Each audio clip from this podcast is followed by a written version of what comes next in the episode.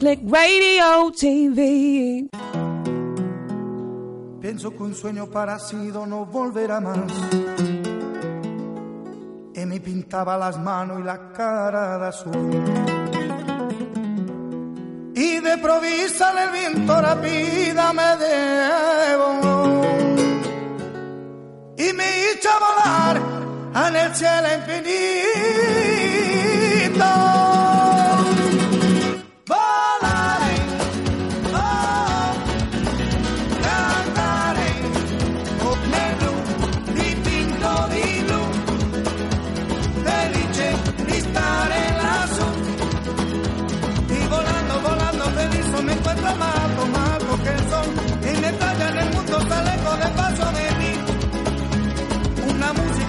Tocada solo para mí. Volaré, oh, cantaré, oh, oh, oh. El blu, distinto di blu, felice di stare lassù.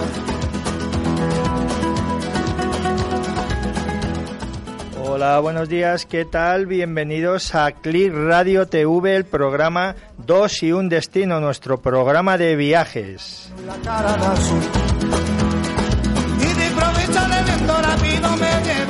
Hoy contaremos en nuestro programa con el presidente de los Caballeros del Real Monasterio de Yuste, don Gonzalo de Federico y Pérez. Buenos días, Gonzalo. Buenos días, muy agradecido. Eh...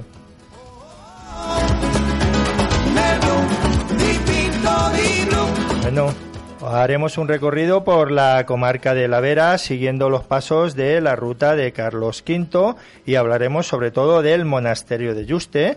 Para ello tenemos aquí también a nuestro colaborador habitual, Paco Rivero. Buenos días, Paco. Hola, buenos días, ¿cómo estás?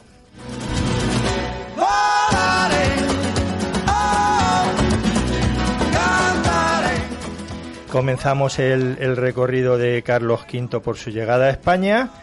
Y seguiremos hasta su llegada a Yuste y, bueno, que murió dos años después. Esto es Dos y un destino. ¿Nos acompañas?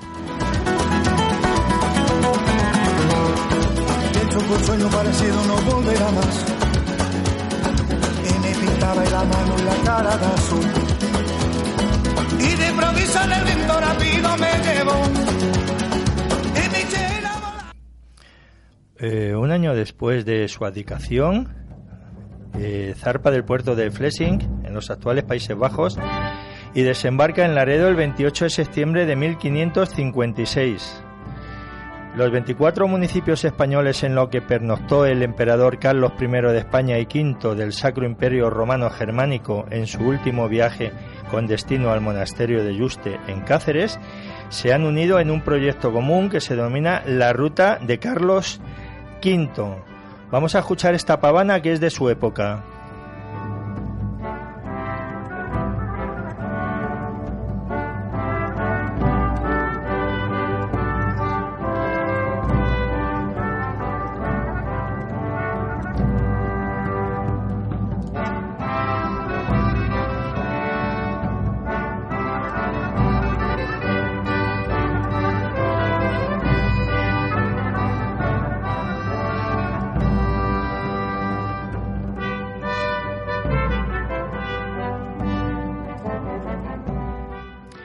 Bueno, pues vamos a ver los veinticuatro municipios españoles en los que pernoctó el emperador Carlos primero. Eh, una parte están en Cantabria, eh, desembarca en Laredo. En Laredo se hace un festival con motivo de este desembarco todos los años, que es digno de ver para ir. Dentro de Cantabria también pasó por Colindres, Limpias, Ampuero, Rasines, Ramales de la Victoria y Soba. De ahí toca el País Vasco, pero solo en la provincia de Vizcaya, el pueblo de Lanestosa. En Castilla-León entra por Burgos, Agüera, que pertenecía a Merindad de Montija, Medina de Pomar, donde tuvo, donde tuvo que parar. Eh, llegó a los tres días de salir de, de Laredo, y se tuvo que estar allí un par de días porque venía un poco indigesto de la cantidad de escabechados que, que iba comiendo, que esa es una de las cosas que a mí siempre me ha llamado la atención. ¿Qué comían los reyes cuando viajaban? Pues mira, aquí en este caso he encontrado escabechados, eh, pero seguro que hay muchas más cosas. De Medina de Pomar pasa por Villarcayo, Pesadas de Burgos, Ontomín, Burgos capital y Celada del Camino. De ahí pasa a la provincia de Palencia y pernocta en Palenzuela, Torquemada y Dueñas. En la provincia de Valladolid, Cabezón de Pisuerga, Valladolid, Valdestillas y Medina del Campo. A la provincia de Ávila solo pernocta en Horcajo de las Torres y pasa a la de Salamanca, quedándose en Peñaranda de Veracamonte, Alaraz y Gallegos de Solmirón. Luego, Puente del Congosto, que es un sitio espectacular para, para ir. Recomiendo una visita a Puente del Congosto, sobre todo la iglesia de Nuestra Señora de la Asunción y el castillo de los Dávila. Y de ahí llegamos a la provincia de Ávila, donde pernocta en el barco de Ávila. Y ya estamos en Extremadura, que es la parte que vamos a tocar un poquito hoy. A la provincia de Cáceres entra por Tornavacas, que es un municipio de la provincia de Cáceres, situado en la cabecera del Valle del Jerte. Aquí nace el río Jerte, que da nombre al valle y hace límite con la provincia de Ávila.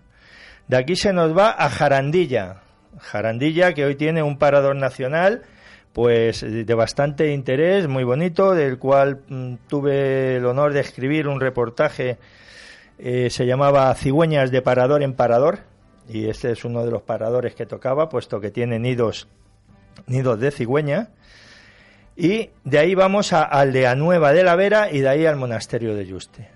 Bueno, pues aquí ya nos quedamos con el especialista, con el señor Gonzalo de Federico, presidente de los Caballeros del Real Monasterio de Yuste.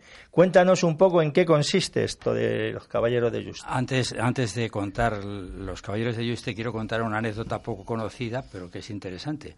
En el paso del puerto de Tornavacas a Jarandilla se atascó el carruaje del emperador y tuvieron que desatascarlo unos cuantos mozos del pueblo cercano de Aldeanueva de la Vera.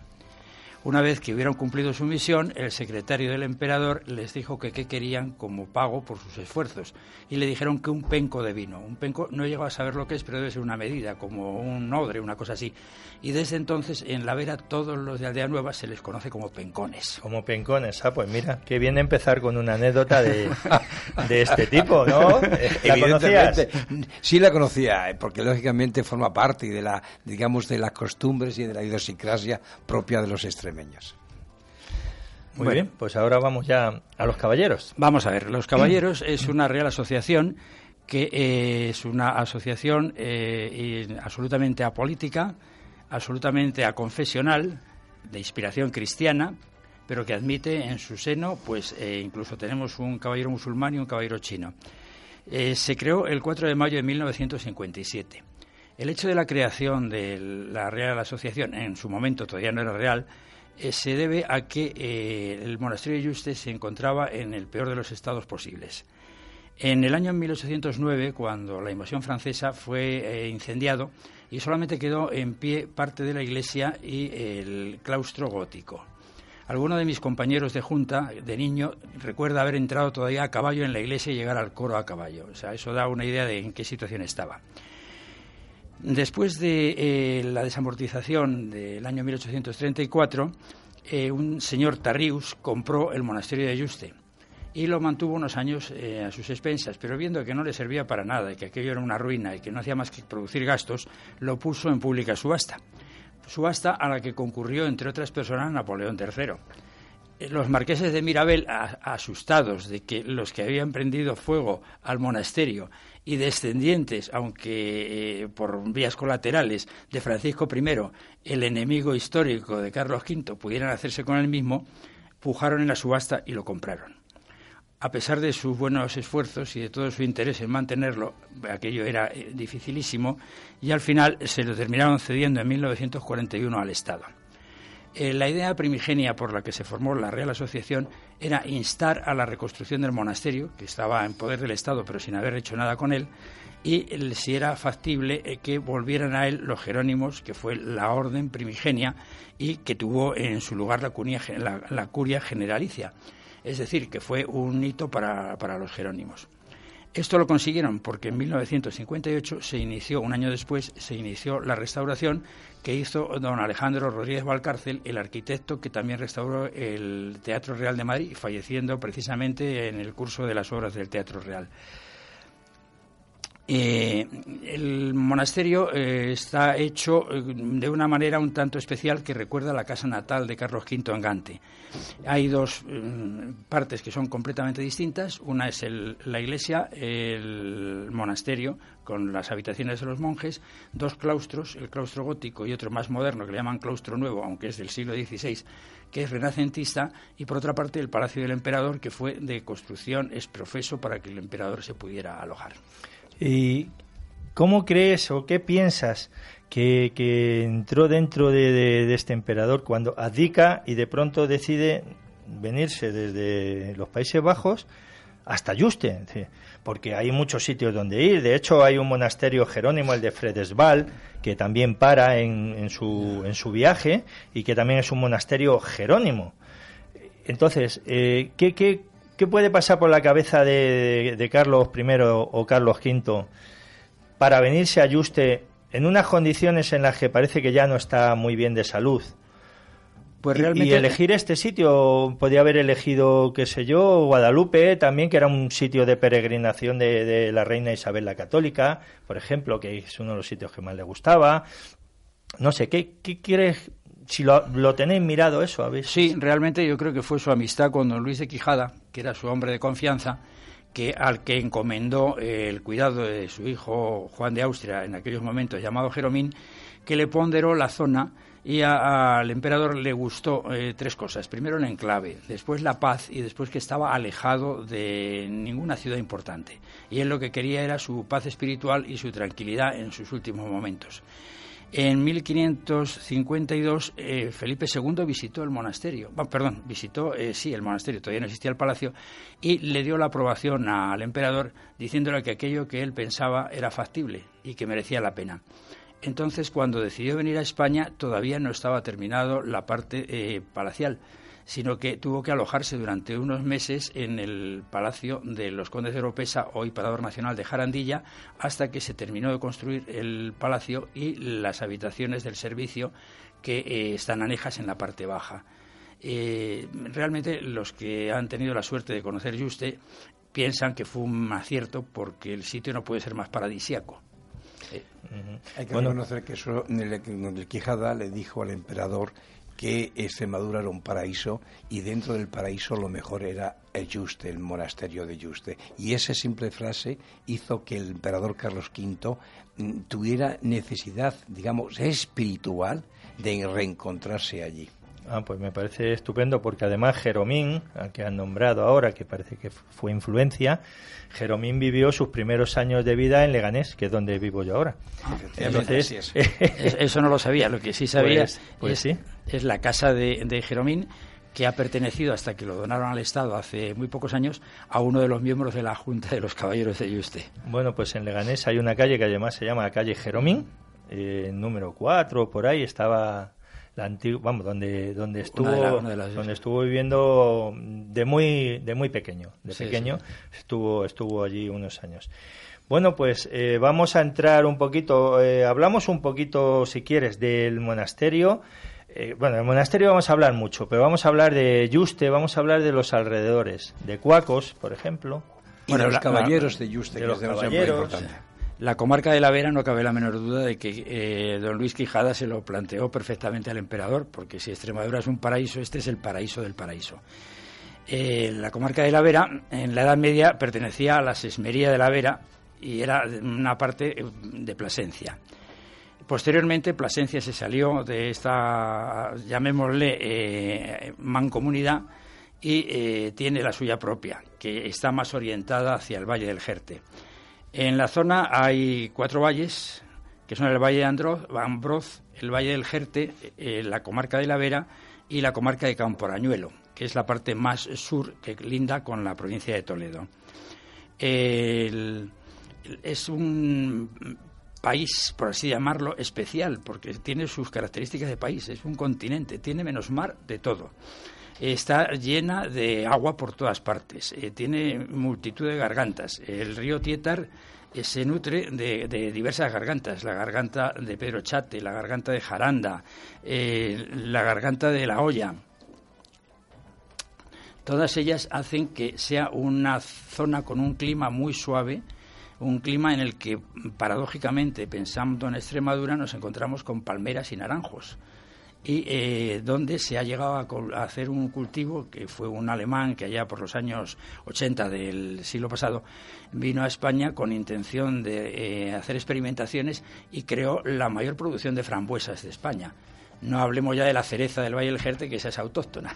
Y hay mucho producto precisamente de esa de esa riqueza de la tierra que se produce en La Vera y en, y en, la, y en la zona del, de, del campo Arañuelo. Es una zona magnífica para producir ciertos frutos de eso que tú dices, y se, y se envasan muy bien y después se pueden vender no solamente en toda España, sino en el extranjero. Yo quería leer aquí de un librito que eh, realizamos los periodistas de turismo, eh, la introducción de, de un señor que escribió un artículo sobre La Vera, eh, José Luis Garra, que fue director de la revista eh, eh, Industria Hostelera. Dice: La Vera es el pórtico a la gloria de Extremadura, no hecho por manos de hombre, sino de la propia naturaleza. Lo que estaba hablando aquí el señor presidente de los Caballeros de Yuste. Retomando el tema, la Mancomunidad de La Vera está compuesta por veintiuna localidades agrupadas en diecinueve municipios, la mayor de las cuales es Jarandilla con dos mil ochocientos habitantes y la más pequeña, Garguera, con ciento treinta y tres. La capital administrativa es eh, Cuacos de Yuste y en el momento actual tiene ochocientos cincuenta habitantes, o en el último censo que se hizo. Eh, Plasencia no forma parte de la mancomunidad, sino que, como hemos dicho, es un poco la cabeza del Valle del Jerte. Valle del Jerte, sí. Y está más orientada pues hacia la Vía de la Plata. Plasencia es una ciudad histórica tomada a los moros por Alfonso octavo. En ella se celebró la boda de Juana la Beltraneja. Fue un punto clave en la guerra de sucesión entre Juana la Beltraneja e Isabel de Castilla. Y en el fondo casi ya está más en, dirigida hacia Castilla-La Mancha que hacia el resto de... de Castilla-León, perdón. Perdón, Castilla-León, sí, sí, disculpo. Eh, Castilla-León, que hacia... Es que justo es el, el punto de nexo a través de la vía para poder entrar en la provincia de Ávila y luego Salamanca. Bueno, pues eh, nuestros oyentes habrán dado cuenta que nuestra compañera María no había abierto la boca, y eso era rarito, y es que acaba de llegar porque ha tenido unos problemas de inundaciones en casa y bueno, acaba de llegar. Bienvenida, María. Bienvenida, María. Un Bienvenida. Problema doméstico del vecino de arriba, que se ha roto una tubería y se ha convertido aquello en un pantanal. Pero bueno, ¿qué vamos a hacer? Bueno, pues, eh, bueno, os saludo a todos. Muchas gracias, um, igualmente. Ya luego os daré un beso a todos. Y, y nada, pues seguir por donde ibais, que ya me engancho yo. Sí. Sobre la marcha. Muy bien. Eh, Gonzalo. Sí. Muy bien, vamos a pasar, si les parece bien, a la Real Asociación de Caballeros del Monasterio de Yuste. Ya hemos dicho que se fundó el cuatro de mayo de mil novecientos cincuenta y siete y durante los inicios de la estancia de los frailes jerónimos en ello contaron con el apoyo de la Real Asociación, también naciente, pero con muy buenas intenciones. Yo, cuando ingresé en la Real Asociación hace treinta y cinco años, parte de nuestra cuota venía especificado a ayuda a la comunidad jerónima. Luego, con el paso del tiempo, el Estado les concedió un cupo de tabaco. Saben ustedes que la zona de La Vera es prácticamente la zona más eh, productora de tabaco de España. Y curiosamente no tenemos ni una sola fábrica de cigarrillos. No, tienen solamente el centro de recogida en Talayuela, pero no elaboran nada, ¿no? Ellos simplemente procesan el, el tabaco y lo mandan a, a las correspondientes eh, marcas para poderlo hacer. Bueno, pues como le decía, en estos momentos en los que están naciendo ambos, el monasterio y la Real Asociación, se volcó la Real Asociación económicamente en ayudar a los jerónimos que pasaban hambre, pasaban frío y pasaban dificultades. Con la concesión del cupo de tabaco la cosa cambió. Y luego, posteriormente, el Estado ya se hizo cargo de ellos y con cargo al presupuesto de clero y demás, percibieron unos sueldecitos y unas cosas, lo cual hizo que nuestra ayuda dejase de ser tan, necesita, tan necesaria en el terreno económico, pero sí se les ha prestado siempre apoyo en todas sus iniciativas. Incluso, pues, una vez al año se les convocaba y se les decía: ¿qué necesidades tienen ustedes este año? La megafonía de la Iglesia. La megafonía de la Iglesia corre a cargo de los Caballeros de Yuste y algunas cosas más, ¿no?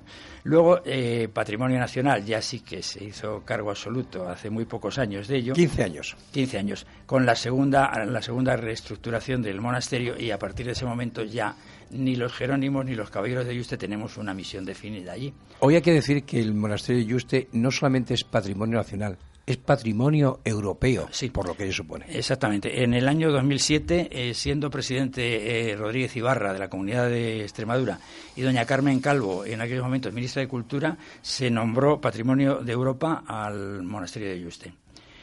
A partir de ese momento, nuestra actuación ha sido distinta, pero sigue siendo una actuación totalmente altruista.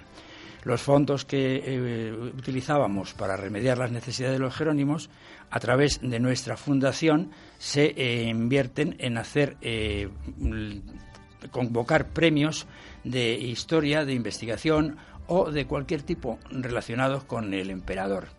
Eh, los últimos que hemos tenido ha sido eh, a la Universidad eh, de Panamá, a la Columbus University, por un trabajo acerca del proyecto del Canal de Panamá en los tiempos del emperador, que con una visión extraordinaria, y cuando se descubrió el Pacífico, consideró que se podía hacer una unión entre los dos.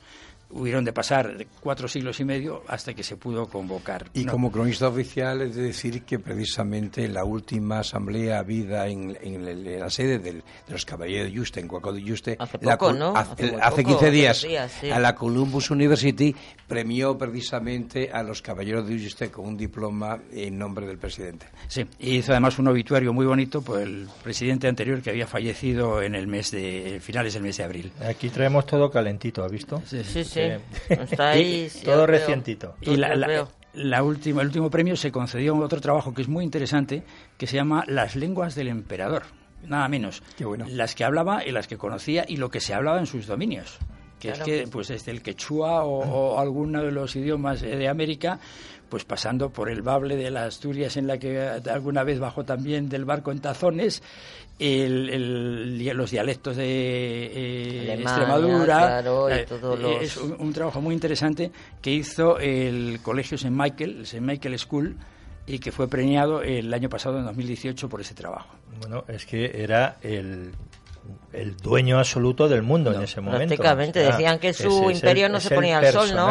O sea, no... En tiempos de Carlos V había dos grandes eh, hombres políticos en toda la tierra, mm. el emperador de China y el emperador de Europa, Carlos V. No, no, fíjate tú, no, no la verdad sí. es que sí. Eh, a mí siempre me, me fascinó un poco porque el emperador, un, vamos, el emperador de los emperadores, casi, ¿no?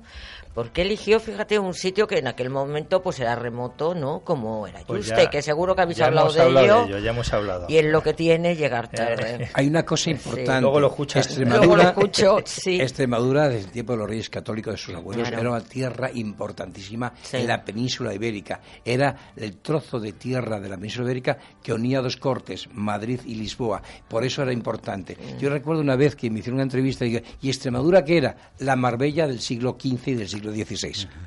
Y, y ahora se habla de que Extremadura es desconocida. Es que es alucinante, ¿no, Paco? Las generaciones, las generaciones pasan y se olvidan, eso, ¿no? y se olvidan y se olvidan. Hay mucho que contar, una historia, sí, y sobre todo yo les sugiero a esos viajeros y a los turistas que lo estén escuchando, por favor, vayan a Extremadura, me lo van a agradecer. Sí, turísticamente es un descubrimiento absoluto, porque es que Extremadura sí, lo tiene todo, maravilla, prácticamente. Tiene... hasta banderas azules.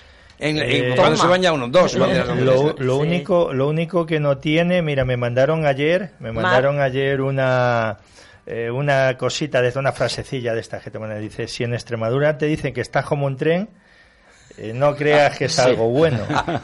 Pues no, no.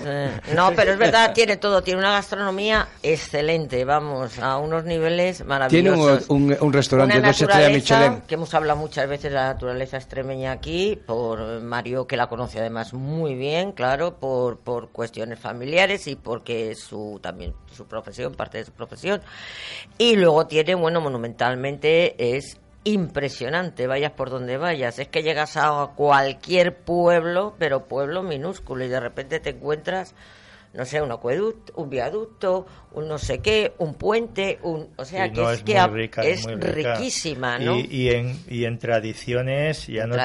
te digo nada. Mm. En La Vera tenemos algo que me viene a la memoria ahora, que es el peropalo. Ese señor precisamente al cual se le tiran calabazas continuamente, y es realmente algo asombroso, una fiesta de interés Mucho. turístico nacional. Sí, y en el Piornal también, el este que va con esos... Los empalados. Los, emp- los ah, empalados, empalados de Valverde, claro, ¿no? Los empalados de Valverde, sí, es verdad. Sí, sí. Pues eh, retomando una cosa que hemos dicho, de que Carlos V era el emperador de, por excelencia y por antonomasia, que no había más que el de China y el de eh, Europa. Es curioso que fue el último emperador del Sacro Imperio Romano Germánico coronado por un papa. Cuando él cedió su parte del imperio a su hermano Fernando, ya a partir de ese momento ningún emperador de Austro-Hungría fue coronado por los papas. En Bolonia. Mm. Sí, en sí Bolonia. Fue en Bolonia la coronación. Sí. Sí. Oh, qué impresionante. Bueno, ya habéis hablado, ya bueno, como habéis prescindido de mí. Te hemos dejado para ti el cementerio alemán. Ah, sí. Ah, sí bueno, sí, para sí. mí el cementerio alemán fue un descubrimiento. Yo estuve en... en Yuste, un poco por casualidad, porque fui a pasar un fin de semana a una casa rural que hay justo detrás del monasterio, que se llama la Casa del Relojero, que viene por la historia esta de los relojes, del emperador, que también lo habréis hablado, seguramente, pero bueno, que era un gran coleccionista. Entonces, eh, pues recorriendo un poco la zona y yendo a comprar pimentón, porque vamos, es obligado claro, ir allí y no comprar pimentón, es como ir a Mallorca y no traerte una ensaimada. Esto es una cosa que es así, ¿no? Y que te la quiten en el, y que te, en el avión. En el avión. Pero bueno, tú la intención la tenías, sí. la has traído. O sea que... Bueno, pues yendo, eh, me comentó alguien lo del cementerio. Estoy hablando hace a lo mejor veinticinco años, ¿eh? No ha cambiado el cementerio. el cementerio. No, luego lo he visto ya, más reciente lo he visto. Hace tres o cuatro años estuve por allí. El cementerio alemán de Huasco de Yuste. Mm, a mí me impresionó muchísimo. Bueno, hay una placa a la entrada. Bueno, este cementerio parece ser que, o sea, es, que es un camposanto realmente, el llamado cementerio alemán.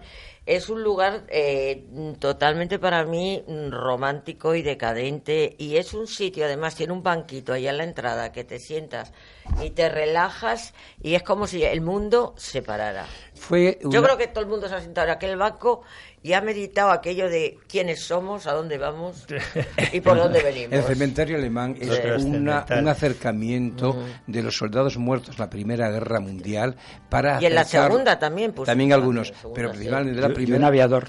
Y un aviador. Y un aviador. Sí, sí, acercarlo sí. a su emperador. Ajá. Esa es la filosofía precisamente ah, mira, que, por la cual sí. está ahí sí, sí, sí, el cementerio sí, sí, alemán. Sí, sí, sí. El cementerio, perdón, eh, pertenece a la embajada alemana. Ha sido vandalizado recientemente. Hace una ah, semana sí, leí, la noticia, sí, sí. O sea, leí la noticia. Y ya, ya está en restauración. Lo que pasa es que quieren hacer las cruces, no tiene más que cruces, no tiene lápidas, sí. las cruces iguales que las de las, las, que, había, las que, que quedan. Y eh, hay una cierta dificultad porque ese tipo de mármol en España no lo hay y lo tienen que traer. Y ah, por eso hay todavía seis cruces que están deterioradas. Claro, y están, están te impresionan mucho porque están ordenadas, vamos, al milímetro, ¿no? Como se si sabe, las hubieran hecho. ¿Se sabe a qué obedece ese acto de vandalismo o ha sido pues no lo sé, una borrachera de jóvenes? Puede, puede ser. De pitarra, una borrachera de pitarra. Igual que a veces se van a por sandía, pues han ido allí a destrozar un poco. Yo leo que ahora mismo aquí todas las sepulturas son iguales y únicamente tienen una cruz de granito. Destacan, no. curiosamente, los treinta y ocho marinos fallecidos en hundimiento del U setenta y siete frente a las costas de Calpe. Los cinco submarinistas pertenecientes a lo, otra tripulación. ¿Y los trasladaron de, los, desde Calpe? Desde cualquier parte. Desde Lo cualquier importante parte es que se, se fueron al cementerio ah, mira, alemán mira, mira. de pues Cuacos sí, de Yuste. Sí, sí, sí. La verdad es que, ya te digo, a mí me resulta impresionante. Además, en cada cruz se puede leer el nombre del soldado. Que algunos su, son jo- su jovencísimos. Categoría, algunos que jovencísimos. Eran muy jóvenes. Yo creo que a la mayoría eran muy jóvenes, ¿no? Su categoría militar, su fecha de nacimiento y su fecha de la muerte. Y es un lugar que a mí me, me implica como un poco, pues eso, la meditación. Tiene algo como muy telúrico. Estás ahí, te da verdad la sensación como algo. Yo por lo menos noté esa sensación, quizás fue porque estaba sola, era un día... Pues fue por marzo o así cuando yo fui. Estaba sola, bueno, con otra persona y estaba...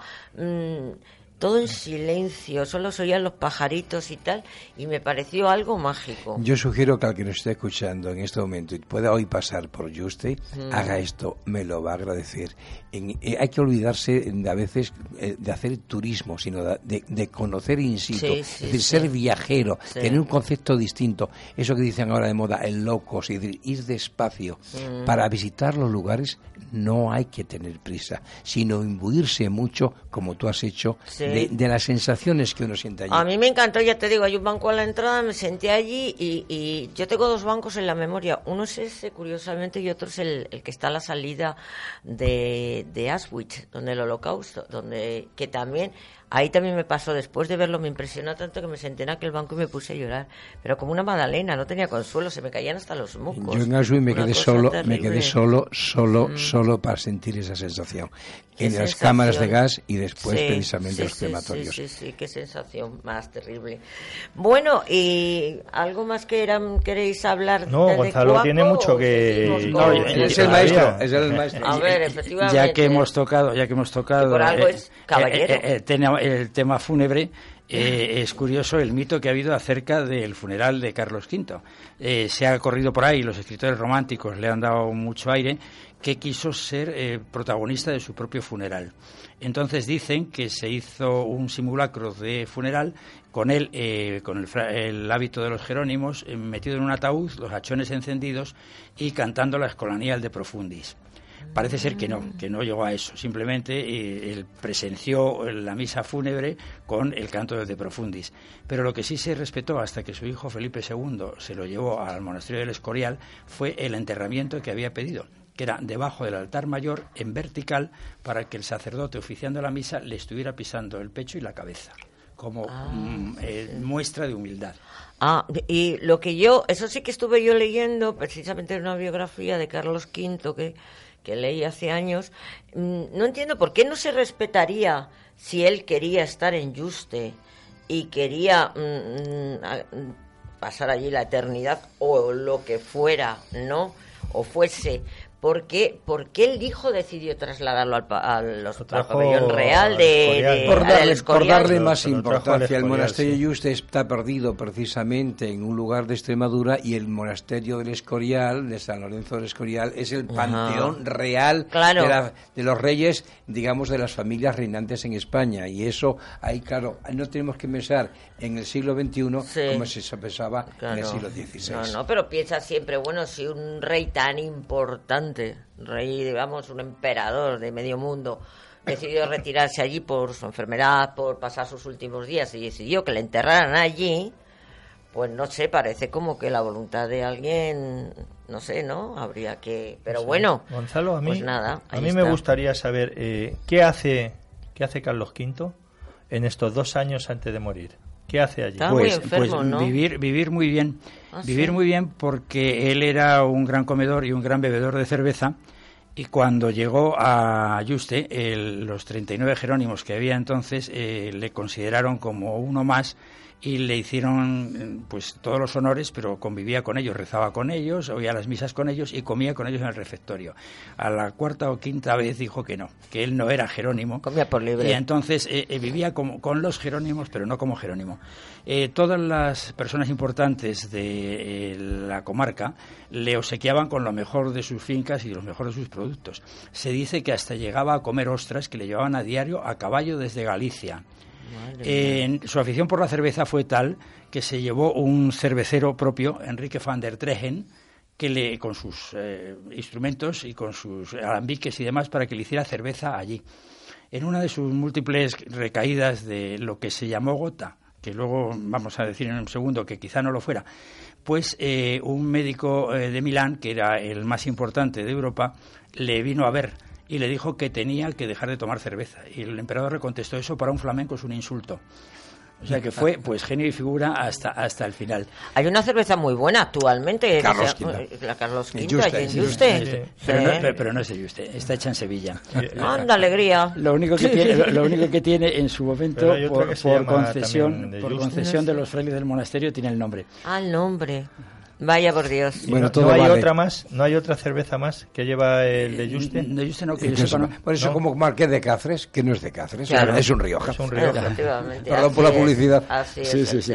Pues eh, eh, el hecho es que eh, sufrió bastantes enfermedades, aparte de lo que, como decía antes, eh, se llamó gota, pero parece ser que tuvo una artritis reumatoide atípica, que en aquella época no se podía diagnosticar, porque es típico, yo es que soy médico, sí, perdón, sí, me sí. disculpo. Sabemos, sabemos. Me disculpo. La, la gota eh, afecta a pequeñas articulaciones y él tenía eh, en algún momento de sus afecciones rodillas, hombro, codos afectados, por lo tanto no era una gota típica. Pero lo que de verdad le mató al emperador fue eh, una fiebre palúdica, que al parecer adquirió pescando en el estanque que le habían puesto para su recreo. Le habían puesto un estanque con un vivero de tencas y algún mosquito anófeles malintencionado le inoculó, pero le debió inocular dos veces porque se le sumó una terciana con una cuartana, por lo tanto estaba prácticamente con fiebre todo el día. Ah, y eso fue lo, lo, lo, lo que le terminó minando, aparte del tratamiento de... Sí, eso, eso lo leí yo también, que había sido, podía ser producto del paludismo su muerte. El tratamiento de mis colegas de la época, que con la mejor intención del mundo, cada vez que enfermaba y tenía fiebre, le sangraban. Ay, claro, y entonces, entonces fue, fue un verdadero desastre, claro. Fue terrible. Quiero preguntar al presidente de los caballeros de Yuste, cuando juran o prometen los mm. nuevos caballeros, sí. se hizo una toma de posesión recientemente. Ajá. Él le pregunta como, como presidente, ¿prometéis estudiar, defender y difundir todo cuanto atañe a la protección, auge e historia del monasterio de Yuste y a lo que fue y representó la estancia del emperador en él? Y esa es mi pregunta. Y su diario Universitas Cristiana. Cuéntenos, por favor, qué es eso de Universitas Cristiana. La Universitas Cristiana no es del emperador Carlos Quinto, él la heredó de Carlomagno. La idea de la Universidad Cristiana era el volver a reformar, a reunificar el Imperio Romano, pero bajo el, el cristianismo. Era la unión de todos los príncipes cristianos de Europa con la fe como bandera. Carlos Quinto lo intentó, le salió mal. Le salió muy bien en la batalla de Milberg, donde eh, venció a los príncipes luteranos, pero con la paz de Aquisgrán el catolicismo fue, si no barrido por completo, pues sí bastante disminuido en Alemania. Y eh, la idea de la Universidad Cristiana, como dije antes, que teníamos hasta un caballero eh, musulmán. Eh, musulmán y un caballero chino, es eh, un ideario similar al del emperador, un poco la unión de los cristianos. Nos da lo mismo que sean eh, católicos, que sean eh, ortodoxos, que sean luteranos, que sean anglicanos, siempre y cuando seamos cristianos. Por supuesto, no somos ni una orden religiosa, ni una cofradía, ni nada por el estilo, mm. pero nuestro ideario está basado en lo que ha sido el pilar de Europa, que es el cristianismo. Ya, ya, ya. Oye, bueno, ¿y hay damas? Sí, hay damas y jeromines. Hay, hay Jeromines, que es niños, chicos. Niños a partir de los, ah. siete, de los siete años hasta la mayoría de edad. Eh, los padres, bueno, los abuelos más bien, porque sí. son los que más juegan con los nietos, eh, pueden hacer a sus nietos eh, o a sus hijos eh, jeromines, en recuerdo de, de don Juan de Austria, y desde los siete hasta los dieciocho años están en esa condición. Se les hace una investidura, igual que a los caballeros, un poquito más sencilla, porque claro, a un niño de siete años no se le puede meter en muchos follones, y eh, luego cuando llega a los dieciocho años ya pasa a caballero de derecho. El ser caballero de derecho también implica que tiene sus obligaciones, como son las de pagar las cuotas, mientras claro. son jeromines o no pagan, y las damas no tampoco. Pagan. Las ah. damas tampoco. ¿Pero nunca? Bueno. La investidura. Los gastos ¡Qué de, delicadeza! Los gastos, los gastos de investidura. Pues, no, no, vamos. Estoy por a, hacerme. Por favor, aquí dice no, el momento, el momento oportuno. Por favor, además. Nos vamos, oyes, nos vamos a dar más. un paseo por la cercana Garganta de la Olla. Sí, sí, porque parece ser que tras la llegada de Carlos Quinto a Yuste en mil quinientos cincuenta y siete eh, creyó conveniente eh, autorizar la creación de varios prostíbulos en la villa. Exactamente, se conserva uno que... para entretenimiento de su séquito. Sí. Mm. O, o de él también, no lo no, no estaba ya, sabe, no estaba ya para no muchos. Estaba para la bola, no estaba para muchos. Si es la F E M.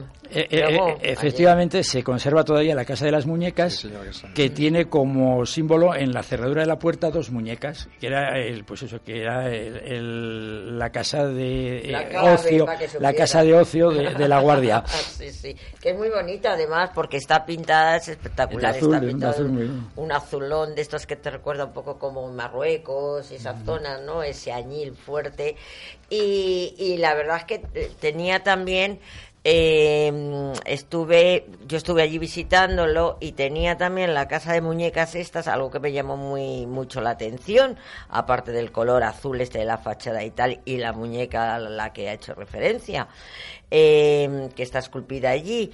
El, el, el, a ver si lo encuentro, porque como he venido tan tarde y mal. Ah, en el mirador de la balaustrada, el patio interior, se sentaban las señoritas, ¿eh? Y desde ahí, sin bajar del caballo, los caballeros, para ganar tiempo, pues entraban directamente con el caballo, miraban el material. Ah, pues, pues no, pues sí, pues la rubia, por la pelirroja, por la morena. Y entonces, pues era una cosa muy curiosa. Y luego otra cosa que me contaron, porque actualmente es una tienda donde venden productos de, de la zona, ¿no? Productos gastronómicos, aceite, pimentón, bueno, en fin, chacinas y todo esto. Eh...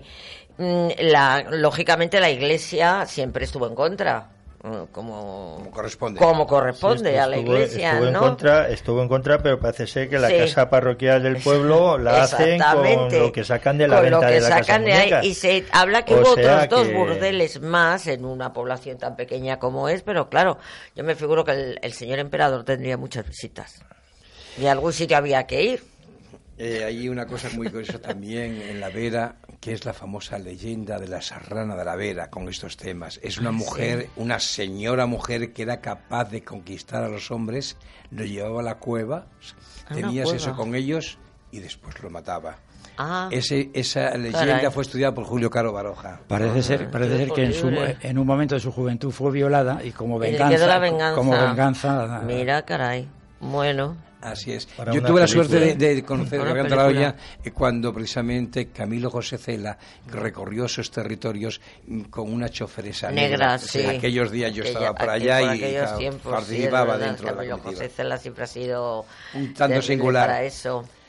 Y bueno, si queréis podemos hablar un poco también, ya que estábamos en una zona que a mí gastronómicamente mmm, me vuelve loca, me vuelve loca. Y aquí, ¿verdad, Mario? Somos de ahí, muy buen comer y muy buen beber. Ahí va a pasar yo ahora mismo también, ¿sí? ¿Ves? Si es que estamos conectados, somos de buen comer y de buen beber. Hombre, somos. es que eh, hay que hablar de la gastronomía. Hay aquí, que hablar, hombre, de si no... eso, que, que de la comarca de La Vera, además. Vamos, vamos a centrarnos un poco en el tema de la comarca de La Vera. Y bueno, pues lógicamente tienen el rey, que es el pimentón. El pimentón. El pimentón de La Vera, imprescindible en casi todos los platos. Yo lo utilizo Lo que yo mucho. no sé es cuándo cuándo se empieza a utilizar el pimentón de La Vera a gran escala. Pues no tengo ¿Tienes idea. conocimiento, Bernardo? No, no lo sé. No yo creo que a principios del siglo veinte. Sí, porque sí, no pero... es una no es, no viene de no, tan no, no, antiguo, no, no, no, no viene no. de... Igual que, bueno, el tema del tabaco parece ser que sí, que viene de más antiguo, el tema del pimentón, tema es, del pimentón es, más... es, es excepcional. Yo Debe lo hacer ochenta años, quizá, una cosa así. Lo curioso es que me estuvieron diciendo, pues, las dueñas de todavía una de las fábricas que quedan, hay varias en Cuacos sí. de Yuste y más por la comarca, por la comarca muchas, que ahora ya no cultivan ellos el pimiento, el pimiento, el pimiento lo importan de Perú. Lo que hacen ellos es la el, madre del cordero, el secado la, la, y... la elaboración, mm. el ahumado que es especial, el secado no, y, y todo el claro. tratamiento. Fíjate qué curioso. A mí me gusta mucho el pimiento, el sabor del pimiento es una cosa que no, me pero gusta no, muchísimo. Eh, se sigue manteniendo grandes extensiones claro. también sí, sí, sí. De, de pimiento. Y yo siempre lo, lo he que, comprado claro, allí. No da no da abasto no, para tanta no demanda. Es como el pimiento sí. de padrón. Tanta demanda. No. Sí. Eh, una vez que estuve por allí me decían, no, mire usted dice pimientos de padrón. O el de no cristal de para padrón. O sea, sí, el de cristal de Guernica, no dábamos ya, ni para la mitad de Guernica. El resto ya son tipo padrón. Sí, eso es lo que ocurre con todos los productos. Lo que se hace indudablemente, como, mira, hablando de jamones, que es muy extremeño, una ocasión estaba yo con los jamoneros, precisamente, de, de Salamanca, sí. ¿eh? y me dijeron, nosotros nos gustaría estar dentro de Extremadura, porque de ahí procede el noventa y cinco por ciento del producto. Evidentemente, ya. no hay tanto. Lo que sí hacen es que el resultado final es un producto excelente. Sí. Tanto sean vinos, sean pimentón, sean queso. Los secaderos sí, son sí, muy sí, importantes sí. en el jamón, claro. Un buen secadero, pues ahí se... Bueno, pues eh, una de las cosas típicas eh, extremeñas eh, que mi madre hacía unas sopas de tomate extraordinarias y que yo no he hecho nunca. Fíjate que cocino un montón de cosas. ¿Eres muy cocinilla tú? No he hecho nunca una sopa de tomate, algún día me atreveré. Buenísimas, no he y si no son frías, excelentes. Mi madre cogía plis, plas, plis, plis, en un... nada. En un momento, ¿no? En como un si momento, y a mí como... O sea, uf, me, me viene como un mundo encima, no sé si es por... No, no, no sé por lo que es, sí. Pero me pasa con esa sopa de tomate y la sopa de ajo. No he hecho jamás. Ah, yo la sopa y de ajo encanta. Sí, en invierno la hago muchas veces, me encanta. ¿Eh? Me encantan bueno, las dos. Se me olvidó decir una cosa. En y Jaén, es muy sencillo. En Jaén de la Vera está el Museo del Pimentón, como sí. algo de la identidad sí, propia sí, de la Vera. Sí, sí, por sí. favor, las personas que nos estén escuchando, vayan a visitar ese museo. Sí. Y, y hay un fabricante de pimentón todavía en activo, eh, llegando a Cuacos de Yuste, que se llama El Monje de Yuste. El monje. Tiene el mismo nombre que la novela romántica del siglo diecinueve.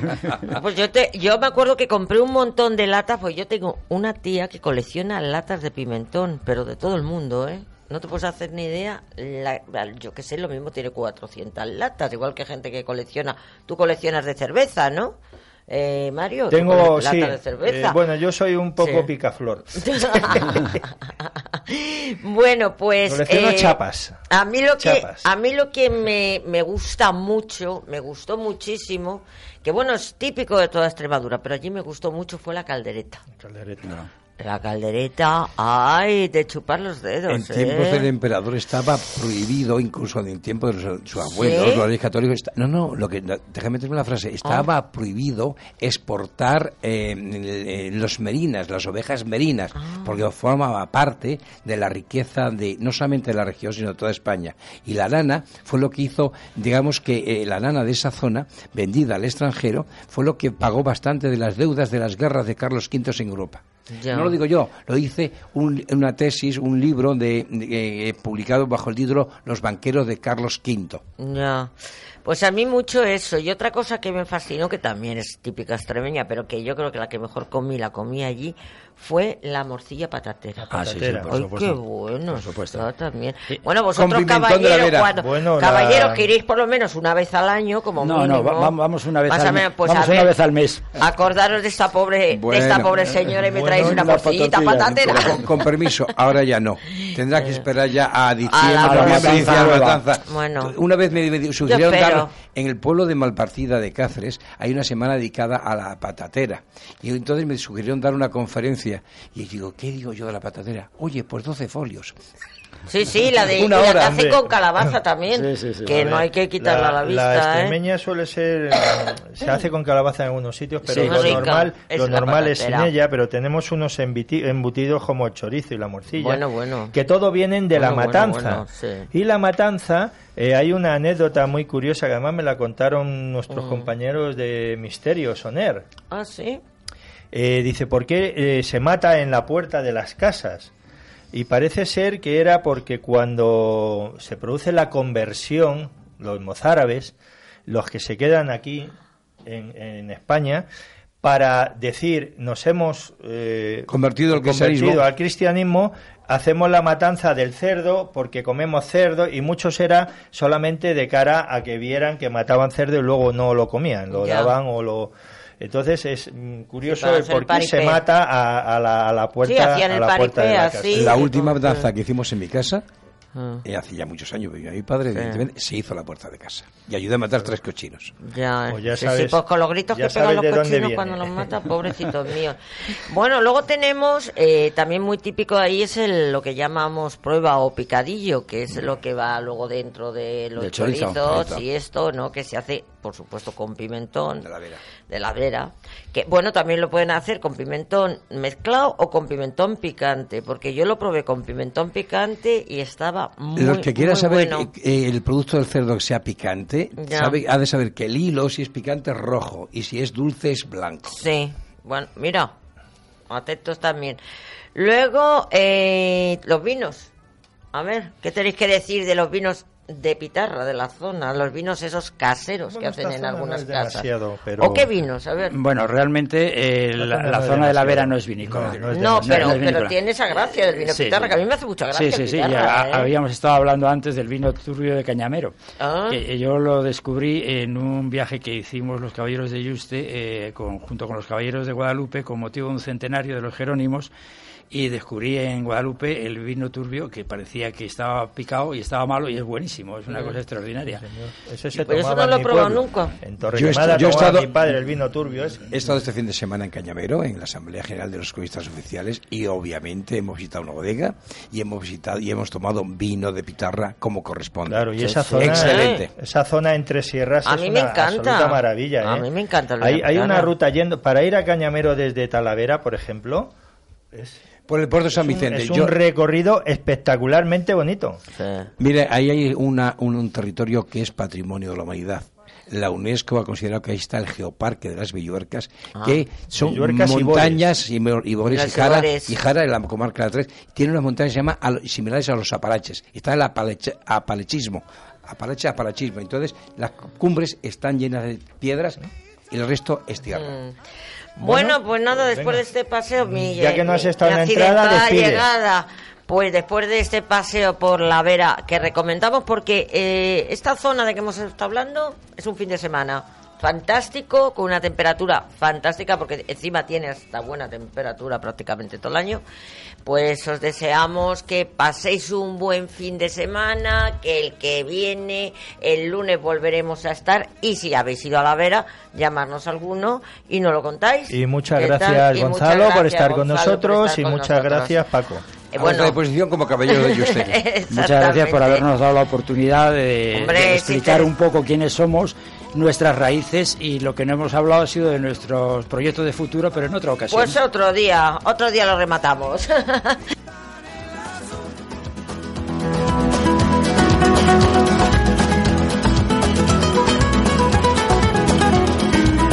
por un sueño parecido no volverá más. Pintaba la mano y la cara de azul.